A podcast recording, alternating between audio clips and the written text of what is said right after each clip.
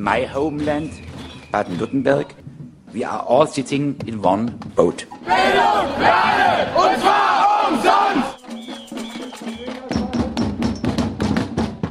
Wir werden uns in der gesamten Region mit den Mitteln des gewaltfreien Widerstandes zur Wehr setzen. Das kann's ja wohl nicht sein. Nein. Fokus Südwest. Willkommen zu Fokus Südwest, dem Nachrichten- und Infomagazin freier Radios aus dem Südwesten, mit der Ausgabe vom Donnerstag, den 15. Oktober. Dafür verantwortlich ist Fabian von Radio Dreieckland mit folgenden Themen. Im Eildurchgang peitscht eine ganz große Koalition gerade eine weitreichende Asylrechtsverschärfung durch Bundestag und Bundesrat. Dort wird das Gesetz am morgigen 16. Oktober mit Zustimmung der Grünen verabschiedet werden. Wir sprachen mit dem integrationspolitischen Sprecher der baden-württembergischen Grünen, Daniel Lede Abbal. Das Gesetzespaket sieht auch die Ausweitung der sogenannten sicheren Herkunftsstaatenregelung vor. Serbien und Mazedonien sind schon sichere Herkunftsstaaten. Julian vom baden-württembergischen Flüchtlingsrat war gerade dort und berichtet kurz von einer Delegationsreise. Am heutigen Donnerstag fand der erste Prozesstag vor dem Emmendinger Amtsgericht gegen drei Nazis aus Südbaden statt. Die Männer wollten mit einem selbstgebauten Sprengsatz in einem Modellflugzeug eine antifaschistische Versammlung angreifen. Unser Kollege Michel gab eine Einschätzung zum ersten Prozesstag. Zunächst aber, da Sammelabschiebung in Baden-Württemberg immer mehr aus dem Blickfeld geraten, ist sie aber weiterhin regelmäßig gibt, eine Meldung aus dieser Woche. Und wieder gab es eine Sammelabschiebung in den Kosovo. Am Dienstag, den 13. Oktober, fand von der Öffentlichkeit weitgehend unbeachtet erneut eine Sammelabschiebung vom Baden-Airpark in Richtung Balkan statt. 55 Personen, darunter 39 aus Baden-Württemberg, 8 aus dem Saarland und 8 aus Sachsen, wurden in das Land abgeschoben, das ab dem 1. November trotz KFOR-Stationierung auch dank Zustimmung der baden-württembergischen Grünen ein sicherer Herkunftsstaat ist. Von der Sammelabschiebung am Dienstag waren laut Regierungspräsidium Karlsruhe auch zwölf Kinder von drei bis vierzehn Jahren und drei Kinder von null bis zwei Jahren betroffen der Kosovo wird ab dem 1. November ein sicherer Herkunftsstaat. Serbien und Mazedonien sind es schon. Anfang Oktober besuchte eine Gruppe flüchtlingssolidarischer Menschen in Serbien und Mazedonien Roma, die aus Baden-Württemberg abgeschoben worden waren. Julian Steiger, Mitarbeiter beim baden-württembergischen Flüchtlingsrat, war auch mit dabei. RDL gegenüber erklärt er, inwiefern sich die Überzeugung der Gruppe Roma hätten kein sicheres Herkunftsland auf der Reise bestätigt hat. Wir sind natürlich mit diesem Slogan dahin gereist, was einfach damit zu tun hat, wir kennen alle Roma, das sind Familien, die wir ja kennen, die wir besucht haben, wo wir die Geschichten von denen kennen. Uns ging es aber schon danach, man könnte sagen, unser Vorurteil, dass das eben kein sicheres Herkunftsland ist, selber zu überprüfen, mal selber hinzureisen und zu schauen, wie es denn wirklich vor Ort geht. Und ich muss sagen, bei mir war es eher so, ich bin schockiert, es ist an mehreren Stellen noch viel schlimmer, als ich gedacht hätte und mir vorgestellt habe. Ganz viele Menschen, mit denen wir gesprochen haben, haben gesagt, wie dankbar sie sind, dass wir zu ihnen gehen und nicht zu irgendwelchen Offiziellen, weil was die Offiziellen erzählen, das ist sowieso klar und wie die dann ihr eines Prestigeprojekt haben und dann gibt es wohl irgendein Prestigeprojekt in, in Stuttgart, also in einem großen Roma-Ghetto in Skopje, wo alle sonst immer hingeführt werden, die auf offiziellem Weg hingehen, haben das von ganz vielen gehört, wie dankbar sie sind, dass wir wirklich vor Ort zu Leuten gehen und mit denen reden und gesagt haben, ja, berichtet darüber, wie es nur geht. Im Eildurchgang peitscht eine ganz große Koalition gerade eine weitreichende Asylrechtsänderung durch Bundestag und Bundesrat. Dort im Bundesrat soll das Gesetz am Freitag, den 16. Oktober, verabschiedet werden. Schon am 1. November soll es dann in Kraft treten. Wie schon bei der Einstufung von Serbien, Mazedonien und Bosnien-Herzegowina als sichere Herkunftsstaaten hätten die Grünen über den Bundesrat die Chance, die Pläne zu kippen. Und wie schon damals werden sie diese Chance auch diesmal aller Voraussicht nach nicht wahrnehmen. Warum das so ist, das wollen wir jetzt von Daniel Lede-Abal, dem integrationspolitischen Sprecher der baden-württembergischen Grünen, wissen. Ja, der Asylrechtskompromiss konterkariert die menschenrechtsbasierte Flüchtlingspolitik der Grünen, schreibt die Bundesarbeitsgemeinschaft Migration und Flucht der Grünen. Das geplante Gesetzespaket helfe nicht, Probleme des Asylsystems wirksam anzugehen. Vielmehr verschärft es die Situation für Geflüchtete, befördert zusätzliche Ausgrenzung und sorgt für eine Unterteilung in Flüchtlinge erster und zweiter Klasse. Schließen Sie sich der Meinung Ihrer Parteikollegen an? Äh, das stimmt natürlich in Teilen. Also, dass in diesem Gesetz natürlich erhebliche Verschärfungen drin sind, die wir eigentlich weder wollen und auch nicht zum Ziel haben, ist richtig.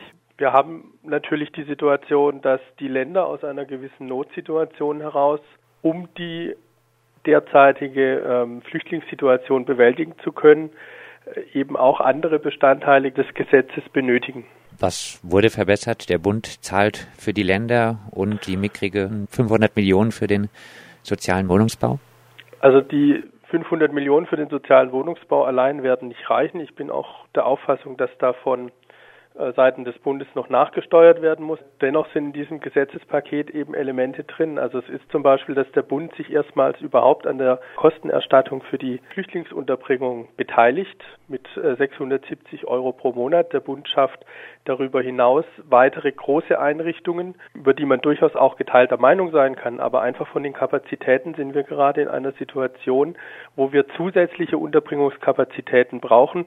Und wir sind in einer Situation, wo wir einfach sehr schwer diese Sache bewältigen können, ohne dass der Bund sich massiv engagiert.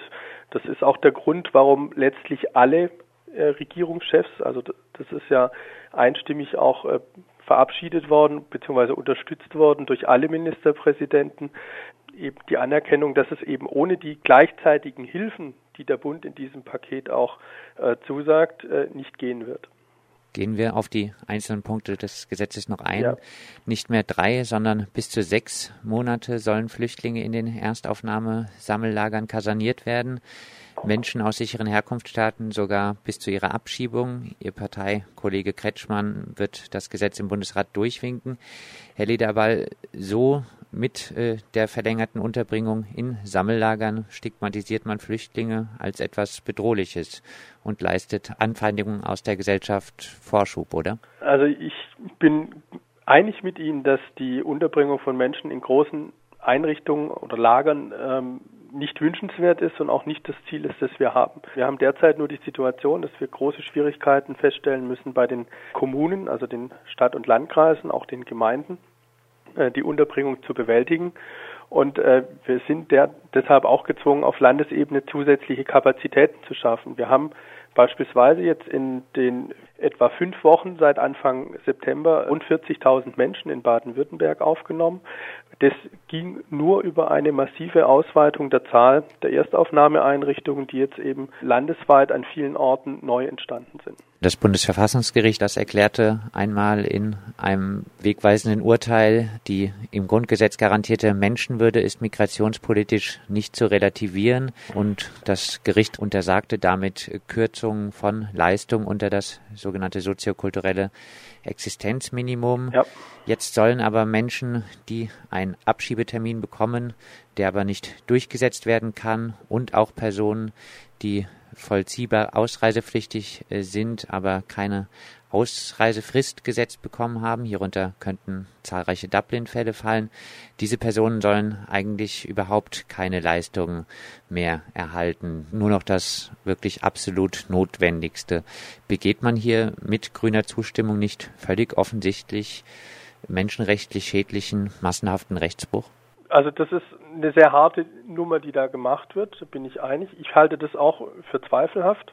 Ich bin allerdings ich weise darauf hin, dass es an der Stelle sehr viel mehr Ansprüche gab im ursprünglichen Vorhaben der, äh, der Bundesregierung. Also es ging nämlich genau darum, welche Gruppen alle äh, schon Leistungskürzungen erhalten sollten. Das ging teilweise so weit, dass es Forderungen gab, dass generell alle Asylbewerber Leistungskürzungen erhalten sollten. Also damit wären wir wieder auf den Stand des Asyl-BLG vor Juli 2012 zurückgefallen, als nämlich das Bundesverfassungsgericht entschieden hat, dass es eben nicht am Aufenthaltsstatus ähm, orientierte Sozialleistungen gibt. Wir haben diese Frage jetzt immerhin reduziert auf die Personen, bei denen, wie es dann im Gesetz heißt, verschuldet ein Abschiebungstermin versäumt worden ist. Das war allerdings, sagen wir mal, die Grenze und das Absolute, was nicht mehr verhandelbar war von Seiten der Bundesregierung. Sie sind integrationspolitischer Sprecher. Wie bewerten Sie, dass Menschen aus sicheren Herkunftsstaaten, darunter fallen erfahrungsgemäß zahlreiche Angehörige der diskriminierten Gruppe der Roma, mit diesem Gesetz von Integrations- und Bildungsangeboten und auch vom Arbeitsmarkt ausgeschlossen werden? Ich beurteile das als eigentlich nicht wünschenswert. Ich sehe das auch insofern schwierig. Darauf hat auch Ministerpräsident Kretschmann hingewiesen, dass Europa eigentlich ein sehr großes Interesse haben muss, stabile Verhältnisse auf dem Balkan zu schaffen. Ob jetzt mit diesen Maßnahmen und auch mit diesen Maßnahmen, die ganz klar darauf abzielen, bestimmte Bevölkerungsgruppen von dort von einem Asylersuchen abzuhalten. Ob man damit äh, das Ziel erreicht, daran habe ich ehrlich gesagt Zweifel. Ähm, wovon ich mir ein wenig Verbesserung erhoffe, aber auch da wird man ganz klar prüfen müssen, wie es sich dann in der Realität entwickelt, ähm, ist über den Ausbildungs- und Arbeitskorridor, der geschaffen wird, eben für äh, Menschen aus den Balkanstaaten. Man kann das durchaus so lesen, dass wenn dieser Arbeitskorridor und Ausbildungskorridor genutzt wird, dass es sich dadurch für mehr Menschen eine Bleibeperspektive bietet, als es bisher der Fall war dieser von Ihnen jetzt skizzierte Weg über die Arbeitsmigration für Flüchtlinge aus dem Westbalkan, der Weg der Arbeitsmigration statt der Weg des Flüchtlings äh, hierher zu kommen, der heißt doch eigentlich, eure Diskriminierung ist uns egal, wenn ihr aber hier wirklich arbeiten könnt, wenn ihr die deutsche Wirtschaft äh, was bringen könnt, dann äh, nehmen wir euch, oder? Naja, das kann man, also ich will am Asylrecht überhaupt nicht rütteln, aber wir haben natürlich schon auch äh, immer das Ziel gehabt, dass wir Flüchtlingen hier eine Perspektive eines eigenen Weges zu entwickeln. Und das heißt natürlich auch einen Weg hin zu einer Arbeitstätigkeit, zu einer wirklich Verbesserung der Lebenssituation. Deshalb würde ich das jetzt nicht gegeneinander ausspielen. Auf dem Balkan sollen verschiedene Länder jetzt auch äh, noch weiter zu sicheren Herkunftsstaaten erklärt werden, darunter unter anderem der Kosovo. Äh, hier sind weiterhin KFOR-Truppen stationiert, ein sicherer Herkunftsstaat. Es ist natürlich ein Widerspruch in sich, wenn man einen Staat, in dem man noch Truppen stationiert hat, ähm, zum sicheren Herkunftsstaat erklärt. Herr Lederaball, teilweise bekamen Verbände gerade mal einen Tag Zeit zur Stellungnahme zum Gesetzespaket, auch unter demokratischen Gesichtspunkten höchst zweifelhaft.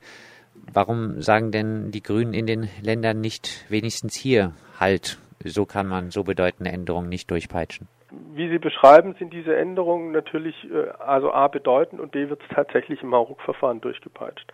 Warum das so gemacht wird, hat einfach auch schlicht damit zu tun, dass die Bundesregierung ziemlich lange nichts gemacht hat.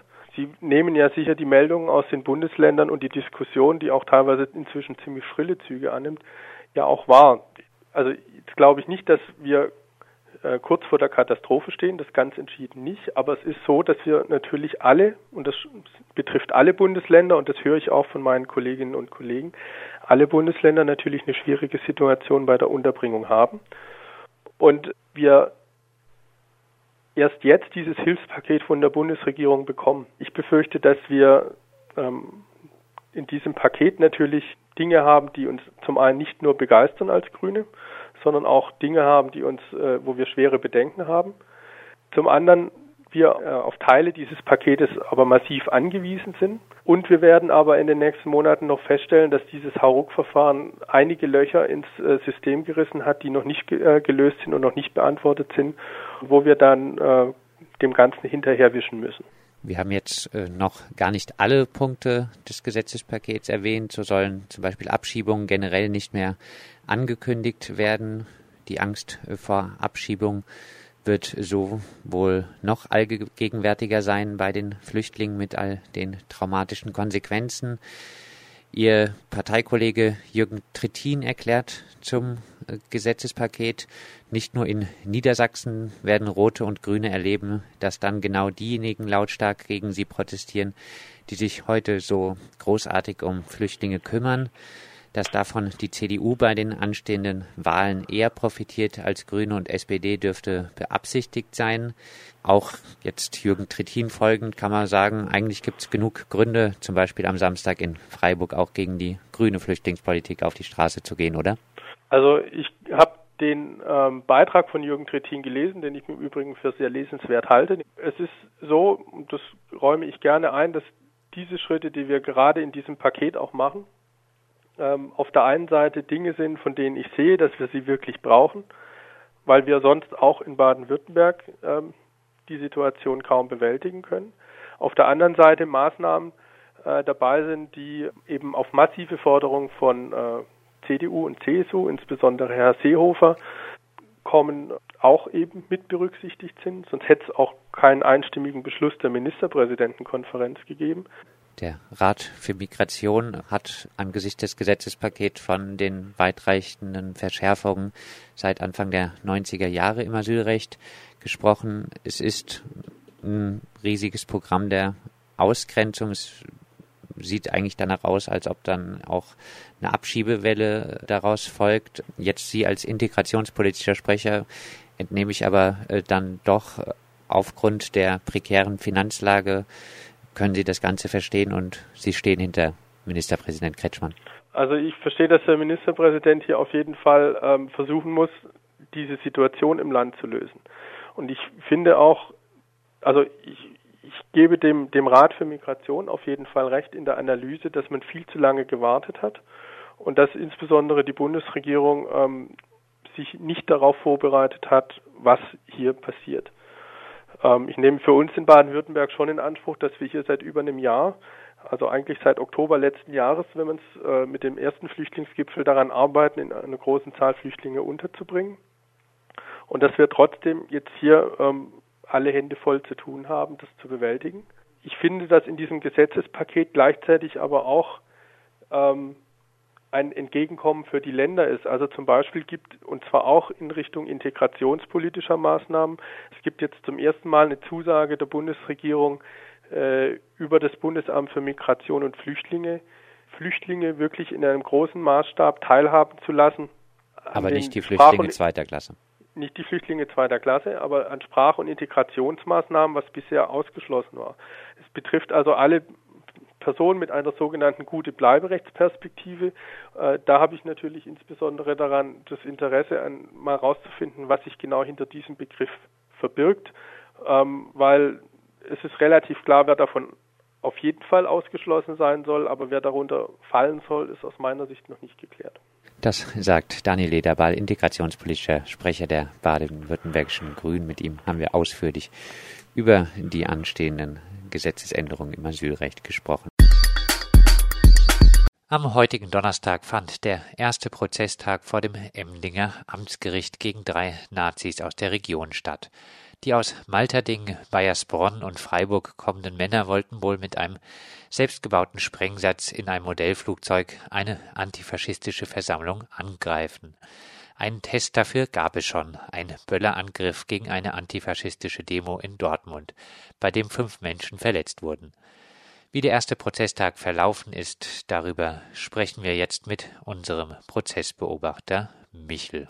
Erstmal zu den Angeklagten. Wie würdest du die Bedeutung der Personen, die nun vor Gericht stehen, beschreiben? Ich meine, äh, der Sascha H. Hiller, der in Freiburg wohnt, wird wohl aus diesem Prozess herausgehen ohne große Verurteilung. Er hat zwar mitgewirkt daran am äh, Basteln, und hat auch die entsprechenden Karton mit Sprengsätzen mit befördert.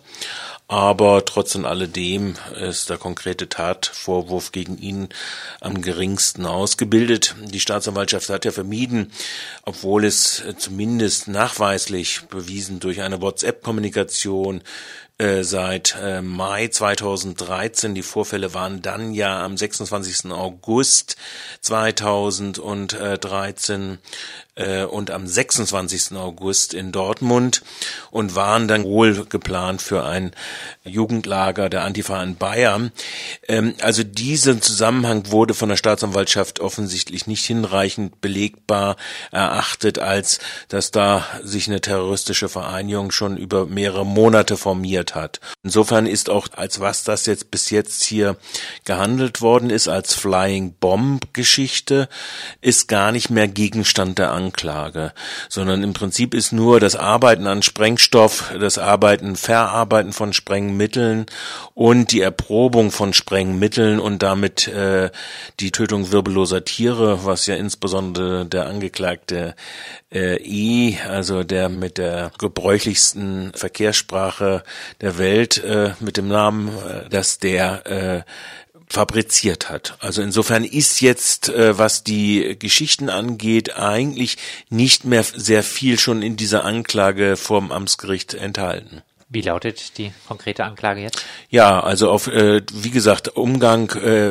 illegaler Umgang mit äh, Sprengstoff, Herbeiführung äh, auch eines äh, Sprengstoff gegen einen Angeklagten, also den Ab Angeklagten Rösch, äh, auch dass äh, er diesen äh, einen Sprengstoff äh, geworfen hat, also in äh, Dortmund während einer Nazi-Demonstration, aus der Nazi-Demonstration heraus. Und das sind praktisch die verbliebenen Anklagepunkte, die sich dann zwar äh, je nach Waffe Waffengesetz oder Sprengstoffgesetz äh, zwar immer äh, nett aufsummieren lassen, äh, aber die Frage ist, wie weit das jetzt durchkommt. Und wie gesagt, die Staatsanwaltschaft hat vermieden, praktisch dieses Kollaboration zwischen den dreien, es waren ja noch weitere auch beteiligt, äh, faktisch zu bewerten im Sinne, dass die sich auch verabredet haben, eigentlich in einer relativ dauerhaften Verbindung und wäre nicht das aufgeklärt und bekannt gemacht worden und wäre nicht nach dem Anschlag in Dortmund der Rösch äh, festgenommen worden, verhaftet gewesen einen Tag lang und hätte die Antifa das nicht aufgedeckt, dass es da auch noch äh, Flugkörper gibt und dass man da auch schon im Rausch darüber geredet hat, äh, das auch mal zu verbinden, dann wäre das alles nicht äh, zur Anklage ja gekommen. Du hast es jetzt schon angesprochen. Früher wurde geredet nur von Veranstaltung des politischen Gegners, äh, die Anschlagsziel sein sollten. Jetzt hieß es vor Beginn des Prozesses, war die Rede von einem antifaschistischen Jugendcamp in Bayern als Anschlagsziel. Scheinbar waren die Anschlagspläne also gar nicht so unkonkret. Deiner Meinung nach äh, kommt jetzt ein bisschen raus, hat diese konkreten Anschlagspläne äh, das Gericht jetzt nicht ausreichend gewürdigt die Staatsanwaltschaft. Ja, die Staatsanwaltschaft hat offensichtlich über diese WhatsApp-Kommunikation hinaus keine weiteren Beweismittel beibringen können. Äh, die Beweismittel äh, aus der WhatsApp-Kommunikation zumindest belegen, dass seit äh, fünf Monaten also praktisch da äh, durchaus rumdiskutiert worden ist, auch wie die Sachen wechselseitig äh, hingekommen sind. Ganz im Gegensatz zu dem, wie sich die Angeklagten mit äh, den Anwälten aus der Nazi-Szene präsentiert haben. Ja, sie sagten, haben natürlich wieder diese Opferschiene Rolle äh, bedient. Die, sie sind die eigentlichen Opfer davon gewesen, weil sie wurden ja immer gekesselt bei Demonstrationen und deshalb wollte man sich jetzt mal befreien, so der Angeklagte Rösch. Das Interessante bei der Nazi-Anwaltsszenenpraxis ist, äh, dass zum ersten Mal habe ich jetzt mitbekommen, dass hier äh, die Anklagen faktisch alle zugegeben werden. Also diese Sprengstoffverbrechen und dieses äh, im Prinzip die fünf Verletzten in Dortmund, das wird alles zugegeben und wird wahrscheinlich eher unter diesem Gesichtspunkt abgehandelt, bevor da noch mehr, also praktisch in die Strukturen reingeleuchtet wird, äh, wird lieber zugegeben und als tatsächlich angenommen, da ja die schweren Anklagepunkte, also diese Verabredung und dieses entweder kriminelle Vereinigung oder äh, terroristische Vereinigung weg ist. Also selbst der Spezialist, wie er in der äh, WhatsApp-Kommunikation benannt ist, die ja sichergestellt worden ist auf äh, dem Handy, ein, dem Smartphone eines der Angeklagten, äh, der Spezialist hat sich dargestellt als jemand, der ja nur Quatsch geredet habe und außerdem sei die von ihm fabrizierte Rohrbombe ja noch vollkommen irrelevant. Äh, das wurde heute sehr nachdrücklich widerlegt durch einen Sachverständigenzeugen des LKAs, der gesagt hat, das ist weit über dem, was so die Polen oder Spanienböller sind. Das heißt, hier wird äh, durch die Beimengung von Kugeln äh, sehr wohl durchschlagen und kann man also praktisch, wenn das ungeschützt ungeschützt an ungeschützte Haut kommt, äh, bis zu lebensgefährlichen Verletzungen kommen. Aber da sie ja alle ihre Anklagepunkte faktisch zugegeben haben, wird dieser Prozess am nächsten Mittwoch beendet werden. Davon wird man ausgehen können. Michel, du hast die Strukturen angesprochen. Einzeltäter oder vernetzt? Vernetzt. Das ist ganz offenkundig. Also und deshalb, das ist eigentlich das äh, eher fragwürdige. Also ich meine, es sitzen zwar viele Leute aus den Staatsschutzabteilungen äh, der Polizeidirektion Freiburg da hinten im Zuschauerraum äh, mit drinne, aber im Prinzip kann man sagen, es gibt eine vernetzte Struktur und es ist ein bisschen wenig, wenn dann nur diese eine WhatsApp-Kommunikation, äh, die auf dem äh, Handy von, äh, auf dem Smartphone von Rösch gefunden worden ist, äh, der jetzt auch angibt, er sei nicht mehr in der Szene und so weiter, lässt sich aber von Heinig, also einem Anwalt der Hardcore-Nazi-Szene und früheren Ultima Ratio, glaube ich, Sänger äh, der einer Blood and Erna Band, genauso wie der Hammer, der ja auch einer von diesem Kaliber ist. Also lässt sich auch von dem natürlich verteidigen und äh, die machen zwar immer unangenehme Bemerkungen dann äh, da drinne und versuchen die Sachverständigen zum Beispiel zu erschüttern. Das ist ihnen aber nicht gelungen. Das muss man jetzt einfach mal an dem Punkt sagen. Das war ein relativ, obwohl der in seiner Stimme überschlug, der Sachverständige äh, überzeugender Sachvortrag äh, des LKAs in diesem Fall, wo gesagt wird, das, was der da an, äh, was in Dortmund zur Explosion gekommen ist, als auch das, was dort in dieser sogenannten Rohrbombe war, aber auch in den anderen äh, äh, Geschichten, die sie, wie gesagt, in diesem Suftplan oder in Shooters hier in Freiburg auch untereinander groß kundgetan haben in dieser Phase. Das ist alles äh, im Prinzip in seiner ganzen Tragweite dessen, was dort war. Also auch das Verhältnis untereinander. Du bist der Spezialist und ich bin der, der das so gut bestimmen kann, die Ziele und so weiter. Das ist in dieser Kommunikation da, liegt relativ offen da. Gut, äh, was da jetzt das Gericht draus macht, weiß man nicht. Wie war das öffentliche Interesse? Das öffentliche Interesse war sehr bescheiden. Nur in dem veröffentlichten Interesse war es groß. Also die ganze erste Bank war reserviert für die Medien, war dann auch alles da. SWR, äh, ich glaube Bild selbst war da. Äh, es war äh, BZ, äh, Stuttgarter Zeitung und so weiter, Sonntag und so weiter, waren alle da. Es gab eine flammende Rede des Anwalts der Nazi-Szene Heinig, dass es ja nur deshalb so äh, von großem Interesse sei, weil das so hochgeputscht sei über die Flugzeuge und äh, dass das das erste war. Dabei sei doch in den Akten klar und deutlich, hätte das LKA nachgewiesen, dass das Fluggerät, was dort beschlagnahmt worden ist, nicht in der Lage gewesen wäre, diese Sprengmittel zu tragen. Äh, auf der anderen Seite äh, wurde dann von Nebenklagevertreterin äh, drauf auf die Akten verwiesen, wo gesagt wurde, dass es sehr wohl unter den Fluggeräten, die Herr äh, E, Robert E aus Malta Dingen, dieser äh, Herr hat sehr wohl auch schon Flugversuche gemacht mit Mäusen, die da transportiert worden sind in seinen Flugbauten. Wie wird der Prozess am nächsten Mittwoch dann ausgehen? Was wird rauskommen? Wie wird's ausgehen? Ich glaube, das größte Strafmaß wird gegen Herrn Rösch gehen. Äh, wegen der Dortmund-Aktion, äh, weil da hat es ja Verletzungen gegeben, mit ärztlichen äh, Gutachten auch belegt.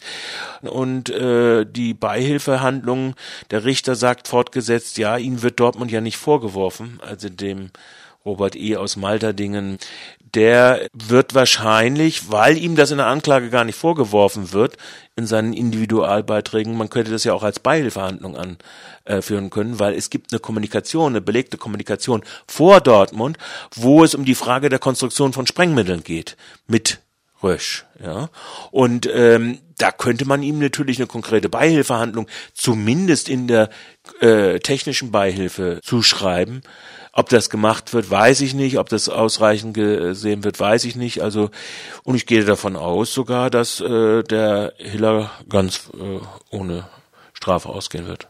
Das ist die Einschätzung unseres Korrespondenten Michel und wir werden dann nach Mittwoch gucken, wie der Prozess weitergegangen ist gegen drei Nazis aus Südbaden, die mit einem selbstgebauten Sprengsatz. Nur eine Bemerkung noch. Es ist in Südbaden der zweite, das muss man sich hier nochmal in Erinnerung rufen. Wir hatten diesen Lörracher Weiler-Fall, wo ja auch Rohrbomben gebaut worden sind und wo auch mit Chemikalien und so und äh, Gewehren. Also ich habe jetzt auch über andere Sachen, wie zum Beispiel es sind noch Patronen gefunden worden etc., sind noch x andere Sachen in diesem Karton gefunden worden. Äh, also man sollte Südbaden nicht als Outskirt auffassen. Ich meine, der Anschlag in Weil auf die Flücht Gemeinschaftsflüchtlingenunterkunft in Weil sollte ein doch äh, wacher werden lassen in diesen in dieser südlichen Provinz. Prozess gegen drei gut vernetzte Nazis aus Südbaden, die durchaus sehr gefährlich sind. Das war Fokus Südwest mit der Ausgabe vom Donnerstag, den 15. Oktober. Tschüss und auf Wiederhören, sagt der Fabian von Radio Dreieckland.